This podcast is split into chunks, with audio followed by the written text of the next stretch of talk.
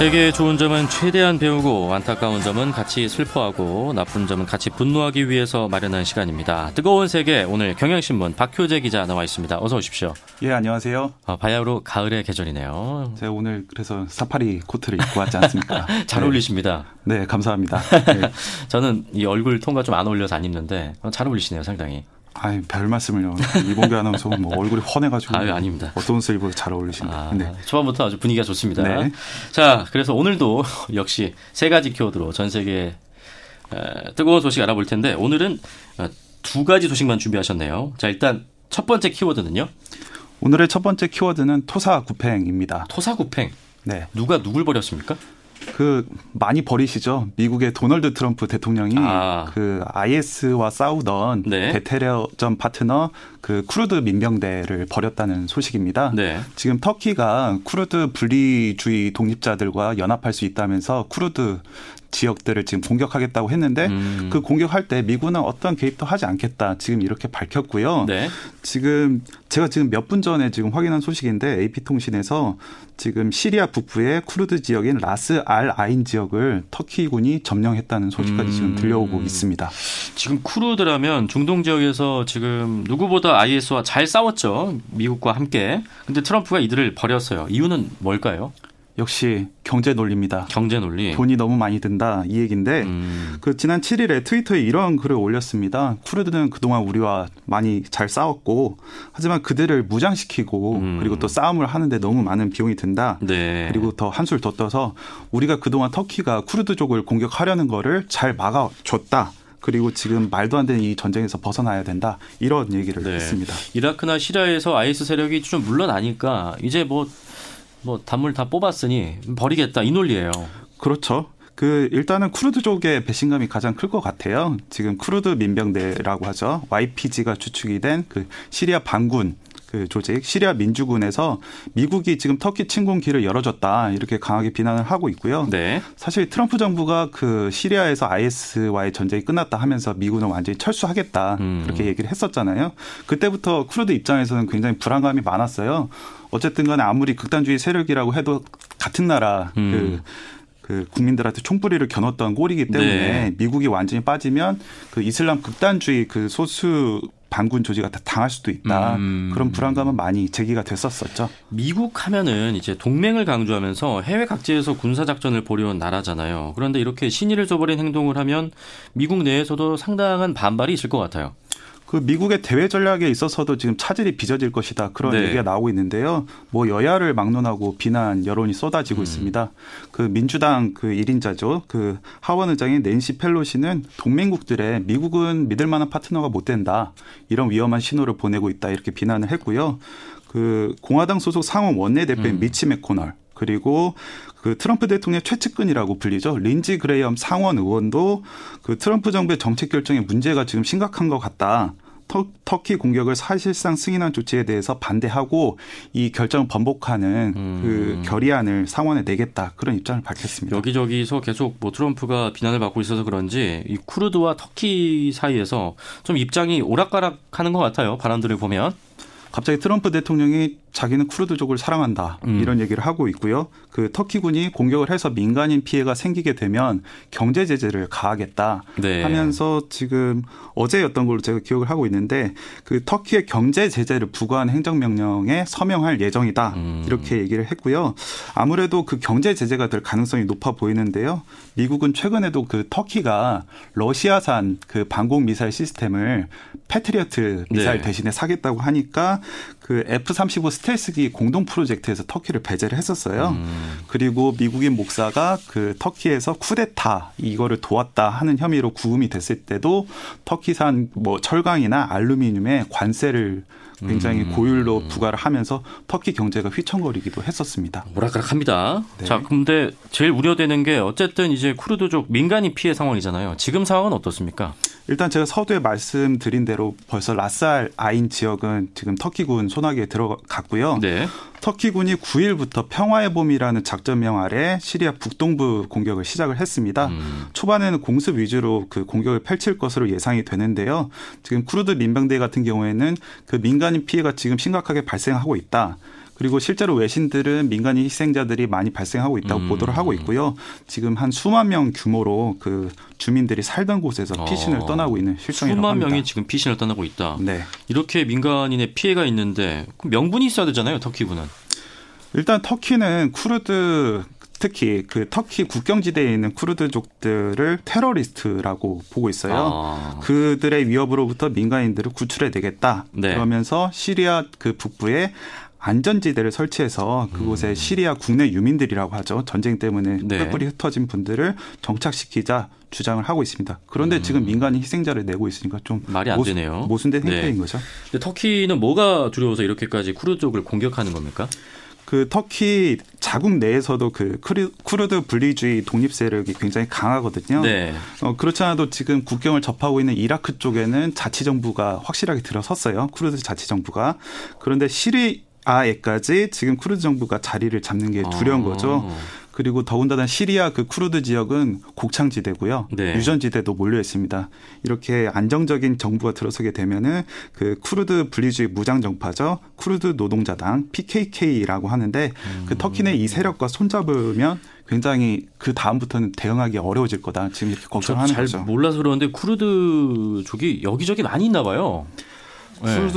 하면 일단 세계 최대 소수 민족으로 알려져 아. 있습니다. 아. 유명합니다. 그걸로 유명한데 그 인구를 다 합치면 거의 우리나라 인구랑 맞먹어요. 네. 지금 미국 CIA에서 집계한 거에 따르면은 지금 터키에만 1,500만 명, 음. 그리고 이라크에 500만 명, 시리아 200만 명, 이란에 800만 명 정도가 사는 걸로 추산을 하고 있고요. 네. 일단 특징적인 것은 제가 아까쯤에도 말씀드렸지만은 한 번도 그 국가를 가져본 적이 없는 민족입니다. 네. 그런데 이제 각자 사는 나라에서 그 핍박을 받으면서도 자치 지역을 굉장히 영리하게 확보를 하고 넓혀오고 있는 아. 그런 실정이죠. 뭐 그러니까 말씀하신 이라크나 시리아 이렇게 쿠르드 자치 지역에 좀 이 쿠르드족이 세력을 안정화해서 정착을 시키면 확실히 좀 터키는 골치 아파지긴 하겠네요. 그렇죠. 네. 근데 쿠르드 하면은 IS와 싸움을 좀 잘해서 그런지 저는 좀 뭔가 뭐랄까요 좀 격한 느낌일까요?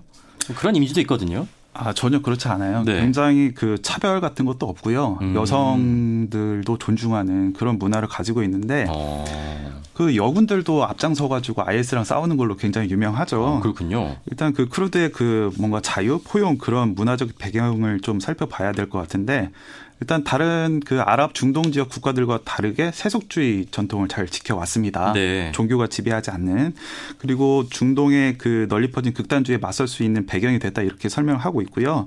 그 다른 국가들과 달리 여성 차별도 적어요. 그래서 제가 말씀드린 대로 IS랑 맞장서서 싸우기도 했었고요. 음. 그 쿠르드 그 주 거주지 내에 아시리아계 그리고 투르트맨 투르크맨계 그 소수 민족들도 있는데 그런 민족들까지 다 끌어안는 그런 좀 포용적인 문화로 유명하죠. 네. 어쨌든 터키 공격을 막아주던 이런 방패막이 사라진 셈인데 쿠르드족은 어떻게 대응을 할까요, 그러면? 일단은 그 독재 정권이죠. 시리아의 바샤르 알 아사드 정권과 손잡을 수도 있다. 네. 어쨌든 간에 같은 나라이지 않습니까? 음. 그 정권과 손잡을 수 있고요. 벌써 지금 아사드는 굉장히 우리는 우리의 적과 같이 손을 잡았던 세력과 뭐 손잡을 수 없다. 이렇게 하면서 약간 네. 좀 주가를 높이고 있는데요. 그것보다 지금 무서운 거는 지금 쿠르드 민병대가 IS 포로들을 굉장히 잘 잡아놓고 있거든요. 포로들을 네. 수용을 하고 있는데 이 규모가 한 1만 8천 명 정도 됩니다. 음. 그리고 그 IS 대원의 그 조직원들의 가족들까지 합하면 한 4, 5만 명 정도 되는데 이 사람들을 다 풀어버리면 굉장히 미국과 음. 그 서구 국가들한테는 위협이 다시 IS 있겠죠. 세력이 득세할 수도 있는 거니까요. 그렇죠. 자 일단 이 쿠르드 이야기는 뭐 계속 전개가 되겠죠. 계속해서 좀 집중해서 봐주셨으면 좋겠고요. 자, 그리고 오늘의 두 번째 키워드는 뭐죠? 오늘의 두 번째 키워드는 아프리카의 희망을. 아프리카의 희망을. 네. 그 최근 노벨상 발표와 관련이 있는 건가요? 그렇죠. 네. 어제였죠. 그 아프리카 인접국 에리트레아와 오랜 국경 분쟁을 종식시킨 공로로 에티오피아의 아비 아흐메드 알리 총리가 네. 정말 뜻깊 뜻깊게도 100번째 노벨 평화상 수상자로 선정이 됐다는 소식입니다. 어, 그런데 제가 아프리카의 희망을 이라고 한 거는 그 에리트레아뿐만 아니라 그 그동안 앙숙 관계였던 소말리아와도 관계를 음. 개선하려고 했고요. 최근에 그 군부 독재 정권이 무너지면서 지금 혼란 상태가 지속되고 있는 수단에서도 네. 그 평화 중재 노력을 하고 있다고 해서 그 노력이 결실을 봤으면 하는 바람에서 이 키워드를 뽑아봤습니다. 에티오피아와 에리트레아의 국경 분쟁. 전 에리트레아를 솔직히 오늘 처음 들어봤습니다. 사실 저처럼 잘 모르는 분들이 많으실 것 같은데 좀 간략하게 설명을 해주시죠. 일단은 에리트레아가 에티오피아에 합병이 됐다가 93년에 독립을 했고요. 98년부터 국경도시 바드메라는 곳에서 예, 그 영유권 분쟁을 하면서 전쟁이 벌어졌는데요. 한 2년 정도 전쟁이 진행되면서 양국에서 7만 명 넘게 목숨을 잃었고요. 음. 2000년에 평화협정이 체결이 됐긴 했지만 잘 지켜지지 않았고요. 그런데 아비 총리가 지난해 4월에 집권을 했는데요. 그때부터 굉장히 협상이 급진전이 됐습니다. 7월에 공식적으로 종전을 선언을 했고요. 네. 그 지난해 9월 16일이었죠. 사우디 제다에서 역사적인 평화 협정이 체결이 됐습니다. 어, 이 에티오피아 아비 아머드 알리 총리가 되게 그 인기가 높다고 들었습니다. 그래서 무슨 메시아라고까지 불린다고 들었는데 뭐 어느 정도인가요? 그 인기가? 그 지난해 6월에 그 아디스 아바바에서 열린 대중 집회 때 네. 한 400만 명 국민이 몰렸다고 해요. 그래서 이제 주 외신들까지 달라붙어서 음. 왜 이렇게 열광하는지 보도를 했었는데 과거에 미국의 그 버락 오바마 정부 들어섰을 때 미국인들이 굉장히 지지를 했었잖아요. 네. 그래서 오바마니아라는 그런 신조어까지 생겼는데 오. 그거에 빗대서 아비마니아 이런 신조어가 생겼고요. 소셜 미디어 같은 데는 그 아비 총리 프로필로 자기 사진을 바꾸는 음. 그런 경우도 있었고 아비 총리 얼굴을 프린트한 티셔츠가 뭐 몇 주 사이에 뭐 아, 수만 장이 그 팔려? 나갔다 이런 얘기도 있었고 음. 가장 최고의 찬사는 그 아비 총리가 굉장히 격식에 얽매이지 않고요 카리스마가 있대요. 네. 그래서 넬슨 만델라 전 아. 남아공 대통령에까지 비교될 정도로 였다고 합니다. 뭐 인간적인 매력도 있겠지만 뭐 정책적으로도 좀 어필했던 부분이 있겠죠. 어떤 부분입니까? 그런 것들은? 일단 두 가지 키워드인데요. 자유화 그리고 민영화 이런 개혁을 추진하면서 에티오피아에 활력을 불어넣었다 이렇게 평가를 받고 있습니다. 네. 취임한 지 한 달도 안 돼서 강요 10명을 바꿨고요. 오. 그리고 연방 경찰위원장 그리고 그 정보 보안 기구 수장들을 다 민간 출신으로 교체를 했습니다. 그리고 국영 그 항공사 그리고 국영 통신 회사들도 민영화를 했고요. 네. 인터넷 방송 그런 차단 조치들도 다 해제를 했습니다. 그리고 무엇보다도 그 에리트레아 그 국경 분쟁 종식도 이 아비 총리의 추진력 때문에 가능했다 이런 음. 얘기가 나오고 있습니다. 취임한 지 두 달 만에 국가 비상사태를 해제를 했고요.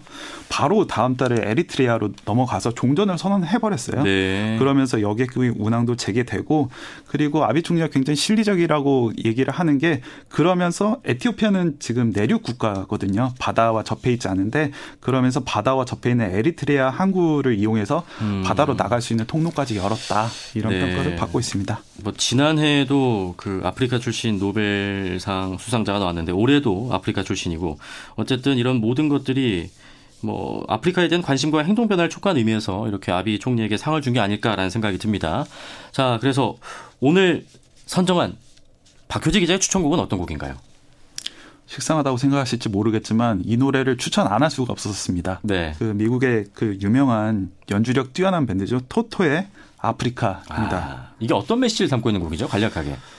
그 일단은 이 곡이 참 묘해요. 네. 그러니까 아프리카에 대한 어떤 관심이나 약간 애정을 좀 불러일으킨 데는 성공을 했는데 음. 너무나 아프리카를 낭만적인 것으로 그린 거 아니냐 아. 그런 비난도 있었어요. 어 제가 그것 때 그거 논란 논란 관련해서 좀 인상 깊었던 작품이 그 나미비 그 독일계 나미비아 그 작가가 네. 그 나미비아의 사막에 그 토토 노래가 영원히 울려 퍼질 수 있는 그런 조형물을 설치를 했거든요. 음. 그러면서 어 이 작가가 한 말이 뭐 미국 사람들이 그리는 그 이상향으로서만 아프리카를 표피적으로 표현하긴 아, 했지만 네. 어쨌든 간에 아프리카에 대한 관심을 촉구했다는 점에서 의미가 있는 것 같다 하면서 자기의 어떤 작품을 설명을 했는데요. 저는 이번 아비 총리의 수상이 그 아프리카 하면 제3세계 사람들의 관심이 닿지 않는 곳으로 알려져 있는데 그곳에서도 여전히 그 고통받고 네. 어, 세계 관심을 필요로 하는 사람들이 있다는 것을 좀 알려드리고 싶어서 아프리카를 뭐 골라왔습니다. 보도 수도 적은 게 좀 확실하죠. 네, 그렇죠. 네. 뭐 아프리카에 대한 관심 네, 촉구하면서 오늘 끝으로 토토의 아프리카 전해드리면서 아, 예, 박효재 뜨거운 세계 마치겠습니다. 고맙습니다. 네, 감사합니다.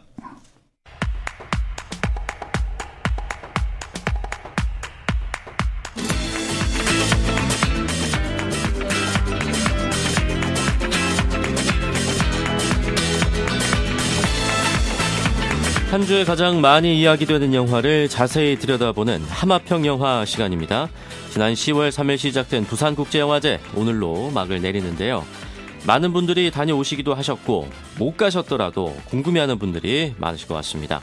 제24회 부산국제영화제에 관한 자세한 이야기 오늘 박혜은 더 스크린 편집장 모시고 이야기 나눠보죠. 어서 오십시오. 네, 안녕하세요. 지난주에는 그 부산국제영화제 개막식에 이제 참석을 하셨었죠. 네, 네. 그래서 안타깝게 하마평 영화에 출연하지 못해서 너무 좋으셨던 건 아닙니까? 안타깝다고 하시는데. 아니에요. 되게 마음이 무거웠습니다. 아, 개막식 네. 분위기는 어땠어요? 어, 개막식 분위기 굉장히 좋았어요. 야외 극장에 음. 사람도 많았고 사실 전날까지 이 태풍 소식 때문에 아, 맞아요, 맞아요. 전야제 취소되고 이러면서 음. 개막식에도 영향이 미치는 거 아니냐 좀 걱정했었는데 굉장히 다행히 거짓말처럼 하늘이 맑아져서 음. 아주 조- 청명하고 좋은 가을 하늘 안에, 아래서 개막식을 네. 진행했습니다. 안 계신 동안 우리 청취자분들이 네. 박혜연 스크린 편집장을 많이 찾았습니다. 감사합니다. 네, 팬이 좀 있더라고요.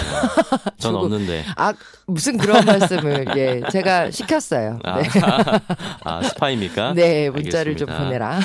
자, 오늘 부산국제영화제 폐막식이 있는 날이죠, 오늘은. 네. 어, 이번 폐막식 사회자는요, 배우 태인호님, 이유영 배우가 음. 맡아주기로 했어요. 이번에 한국 영화의 오늘 파노라마라는 섹션이 있어요. 여기는 이제 한국 영화에서 가장 이, 배- 이 감독님을 주목하세요. 라는 음. 젊은 감독들의 신작을 보여주는 섹션이거든요. 네. 여기에 니나네나라는 작품에 이제 테이노 배우가 출연을 했고요. 네. 집 이야기라는 작품에 또 이영 배우가 출연을 아. 했습니다. 영화를 가지고 그 부산 국제영화제 온다는 건 배우들한테도 굉장히 다른 그렇죠. 경험이라고 해요. 네. 영화뿐만 아니라 폐막식 사회도 음. 맡게 돼서 두 배우 모두 두근두근 하고 있을 것 같습니다. 그러면 잠시 뒤에 한 저녁 8시 정도 지나면 이제 폐막작이 그렇죠. 상영을 하잖아요. 맞습니다. 이건 어디서 상영합니까? 어, 행사 끝나고 바로 그 자리에서 거대한 야외 무대 오. 스크린이 있어요. 예, Open Cinema 하는 무료입니까? 어, 무료입니다. 원래는 무료인데요. 폐막작은 사실 티켓을 이미 예매를 아, 하셨어야 되고 그렇구나. 폐막작 티켓은 제가 알기로 거의 2, 3분 만에 매진이 음. 된 걸로 알고 있어요. 어떤 영화길래 벌써 그렇게 매진이 됐습니까? 한국 영화고요. 네. 재미 어, 제목은 윤희에게라는 작품입니다. 어, 어느 날 한 통의 편지를 받은 여성이 잊고 지냈던 이 첫사랑의 비밀스러운 기억을 찾아서 눈밭이 멀리 펼쳐진 이 설원의 나라로 여행을 떠납니다. 네. 이 윤희가 바로 누구냐면 김희애 배우예요. 어, 김희애 배우. 네 네. 이 첫사랑이 살고 있는 도시로 딸과 함께 여행을 떠나게 되는 어머니의 음. 이야기인데요. 가족 드라마이기도 하지만 저는 멜로 영화라고 소개할 수 있습니다. 그러니까 김희애 배우의 첫사랑을 이제 만나 찾아가는. 김희애 네. 배우가 네. 그럼 그 영화 일본 영화인 그 러브레터랑 좀 비슷한 면도 있네요. 어, 약간 느낌이 네. 좀 비슷한 것 같아요. 설원이 등장하고 뭐 그쵸. 첫사랑이 등장하고 그쵸. 비밀스러운 감성. 멜로고. 아. 네. 그 딸은 누구로 나옵니까? 아, 아이돌 네. 출신 배우인데 요새 드라마에서도 활약을 많이 하고 있더라고요. 김소혜 배우가 딸 음. 역으로 주- 어, 출연을 하고요. 네. 그리고 또 이제 아역 배우에서 점차 굉장히 주목받는 청년 배우로 성장하고 있는 성유빈 배우도 합세해서 오. 영화에 아주 활력을 더해줍니다. 이 영화 외에도 어떤 영화가 뜨거운 관심을 받았습니까? 그 올해 부산국 제영화제가 확실히 음. 관객 동원에는 관객 몰이에는 성공했다라고 말씀을 드릴 수가 있는 게 네. 휴일도 좀 많았고요. 주말도 사실 두 번이나 끼어 있어서 맞아요. 예, 일반 관객들도 부산으로 많이 오셨어요. 근데 그 중에서 가장 뜨거운 영화 한 편을 고르라면 음. 넷플릭스 오리지널 영화로 브래드 피트가 이제 대표를 맡고 있는 플랜 B 엔터테인먼트에서 제작한 시대극 The King 헨리 5세 아. 이 작품은요 모든 매, 어, 표가 1분 21초 만에 매진이 넷플릭스 오리지널 영화가 부산국제영화제에 초청을 받았다. 맞습니다. 또 상당히 의외네요. 그렇죠. 그것도 굉장히 새롭죠. 음. 어, 사실 넷플릭스 영화는 뭐 칸 영화제에서 경쟁 부문에 초청을 한다, 만다, 네. 뭐 이렇게 말도 많았잖아요. 음. 근데 베니스 같은 경우에는 넷플릭스 영화들을 대거 초청하는 분위기예요. 음. 부산국제영화제도 좀 젊은 관객들과 네. 소통하기 위해서 넷플릭스 오리지널 영화들을 좀 큰 화면에서 먼저 볼 수 있는 음. 기회를 제공하는 예, 이번에 그래서 넷플릭스 영화가 네 편이나 초대가 됐었는데 네, 영화 산업이 그만큼 좀 달라지고 있다는 그렇죠. 의미이기도 하겠죠. 변화하고 있죠. 네. 변화에 따라가는 것 같고요. 네. 이 영화가 이제 왜 이렇게 주목을 받았냐면 어떤 배우 때문입니다. 한국에서 Call Me by Your Name으로 아주 크게 사랑을 받은 티모시 샬라메라는 음, 요새 할리우드에서도 가장 뜨거운 배우 중에 좀 핫한 한 명인데. 배우죠. 네. 티모시 살라메. 이 티모시 살라메가 주연을 맡은 시대극인데요. 그러니까 브래드 피트가 나온 게 아니군요. 어, 그렇죠. 브래드 피트는 사장님, 제작사의 아, 사장님이십니다. 대장원하고 네네. 티모시 살라메가 주연이고. 주연이고 네. 이 영국 역사상 가장 위대한 왕 중에 한 명으로 꼽히죠. 그리고 동시에 굉장히 드라마틱한 이 권력 이양의 주인공으로 꼽히는 네. 헨리 5세가 주인공이에요. 음. 섹스피어 희곡으로 이미 이 작품이 무대에서 올랐 었잖아요. 이 데이비드 미쇼 감독은 섹스피어의 희곡을 바탕으로 하되 이제 뼈대만 좀 가지고 와서 굉장히 좀 영화적으로 시대극을 만들었습니다. 네. 좀 주목해서 보시면 좋을 만한 부분은 이 젊은 왕자 할이 이제 권력의 세계에서 벗어나서 자기는 자유로운 영혼으로 살아가다가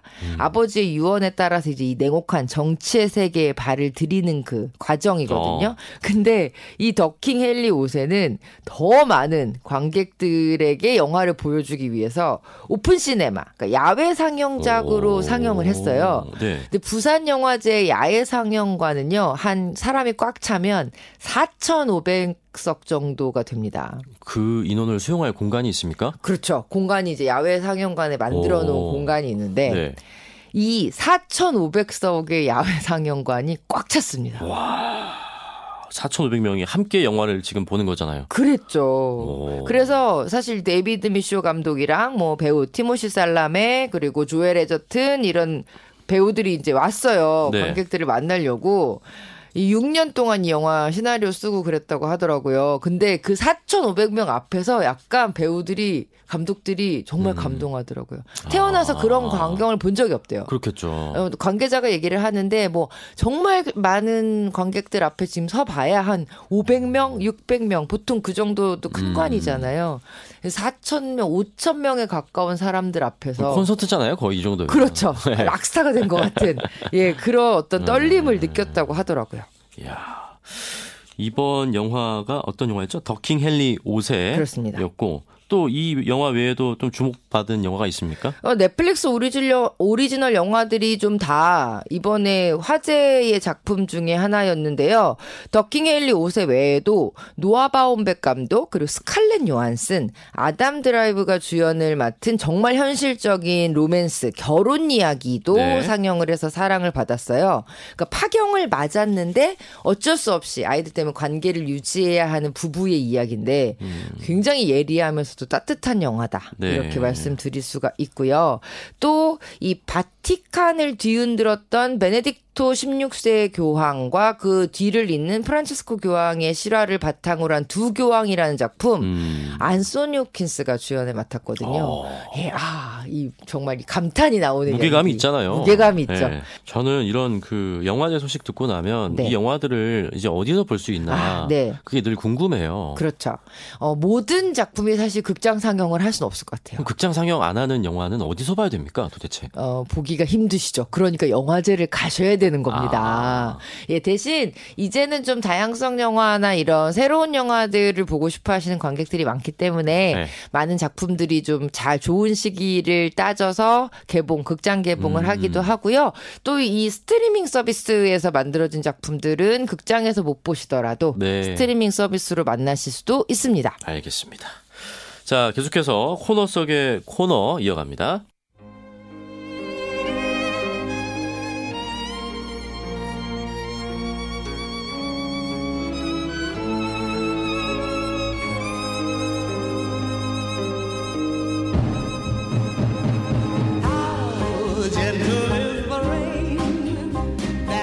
하마평 영화에서 준비한 코너 속의 코너 잊을 수 없는 영화 속 음악을 찾아서 들어보는 시간입니다.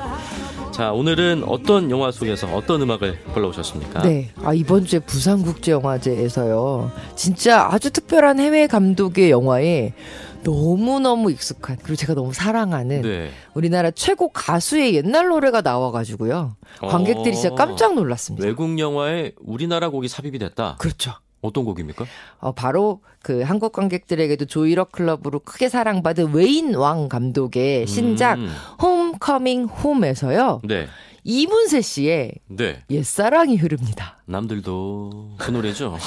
이문세 옛사랑. 네. 아니 이 영화에 이 곡이 왜 나오죠? 놀랍죠. 네. 아, 사실은 이 작품 자체가 한국이랑 좀 인연이 깊어요. 음. Coming Home Again은 재미교포 가족의 갈등과 이 화해를 다룬 작품인데요. 이 원작자가 누구냐면 네. 재미 소설가 이창래 씨예요. 네. 95년에 뉴요커에 기고를 해서 굉장히 큰 그 반응과 사랑을 받았던 자전적인 에세이 를 이제 영화로 웨이낭 감독이 옮겼다고 합니다. 이 이창래 작가는 저도 사실 잘 아는 작가는 아니었는데 네. 미국에서 활동하는 재미 작가 중에서는 굉장히 작품성이 높다고 인정받은 작가라서 네. 뭐 해밍웨이 상이라든지 또 여러 음. 문학상들을 수상한 작품이라고 하고요. 이 이창래 작가가 이번 웨이낭 감독의 영화 각본도 함께 그러니까 아. 시나리오를 같이 쓰신 거죠. 아무래도 자신의 자전적인 이야기를 담다 보니까 더 리얼하게 영화가 나온 것 같은데 이 영화에서 그럼 어떤 시점에 나오는 거죠? 옛사랑이? 이 옛사랑이요. 네. 그 어머니가 아파요. 그러니까 성공 이미 이제 뉴욕에 성공한 뉴욕 월스트리트에서 성공한 아들이 네. 오랜만에 집으로 돌아옵니다. 근데 이 한국 가족들 특유의 어떤 끈끈함이라면 끈끈함 네. 그리고 약간 좀 피곤함이라면 피곤함이 있잖아요. 그렇게 하루를 보내는데 실은 어머니가 굉장히 큰 병에 음. 걸리신 거죠. 네. 그 어머니가 과거의 자신을 떠올리면서 이렇게 흥얼흥얼하는 아. 노래로 이문세 씨의 옛사랑이 흘러나와요. 아. 남들도 모르게 서성이다 울었지. 한번 불러주세요. 저, 저는 진짜 그 누- 영화 지금 영화와 음악에 누를 끼칩니다 알겠습니다. 제가. 네. 근데 이 이문세 씨 이제 원곡이 그 어머니가 회상하는 장면에서 이렇게 화면에 흐르고요. 이 옛사랑이라는 노래가 주는 굉장히 쓸쓸하고 처연한 감 정이 있잖아요. 요즘 같은 날씨에 좀 잘 어울리는 정말 곡이죠. 잘 어울리죠. 네, 덕수궁 돌, 덕수궁 돌담길 걸으면서 그렇죠. 이 곡 부르면 갑자기 눈물이 옛 사랑이 떠오릅니다. 울컥하는. 근데 영화 전체에 어떻게 보면 저는 메인 테마라는 생각이 들 아, 그 정도로 정도로? 그 정도로 굉장히 깊게 각인이 음. 되는 그런 노래로 쓰였어요. 그런데 이렇게 우리 노래가 할리우드 영화의 주제곡으로 사용된 경우가 과거에도 있었습니까? 아니면 이번이 처음입니까? 처음이에요. 처음이에요. 네. 있었을 것 같은데 찾아보면. 어, 애니메이션 중에는 네. 강남 스타일이 사용된 할리우드 애니메이션이 네. 있었는데 그 할리우드 애니메이션도 제작사가 사실은 이제 한미 합작 음. 영화였었거든요. 네. 근데 이렇게 그냥 정말 할리우드에서 활동하시는 감독님이 어. 우리나라 노래를 이렇게 메인 테마로 쓴 거는 진짜 처음인데요. 이렇게 그 메인 테마로 쓰려면 원작자의 동의를 구해야 되잖아요. 구해야 되죠. 구했답니까? 네, 고 이영훈 씨의 이제 아들인 정환 씨가 이 이영훈 작곡가의 모든 음악들을 관리하고 있는데 웨인 왕 감독이요 직접 편지를 썼대요. 어.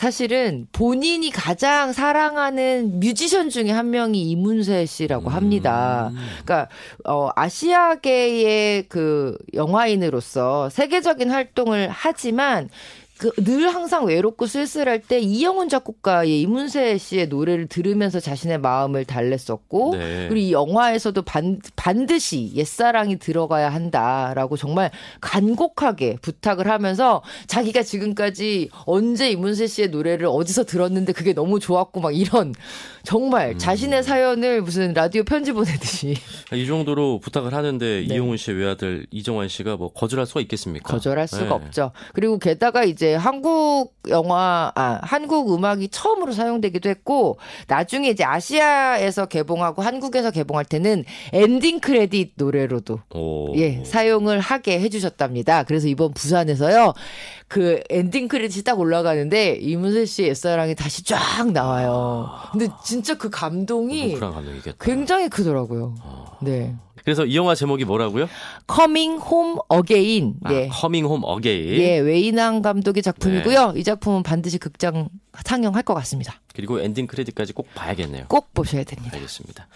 자, 하마평 영화 오늘은 끝으로 이문세 씨의 옛사랑 전해드리면서 박현 편장과의 시간 마치겠습니다. 함께 해주셔서 고맙습니다. 고맙습니다.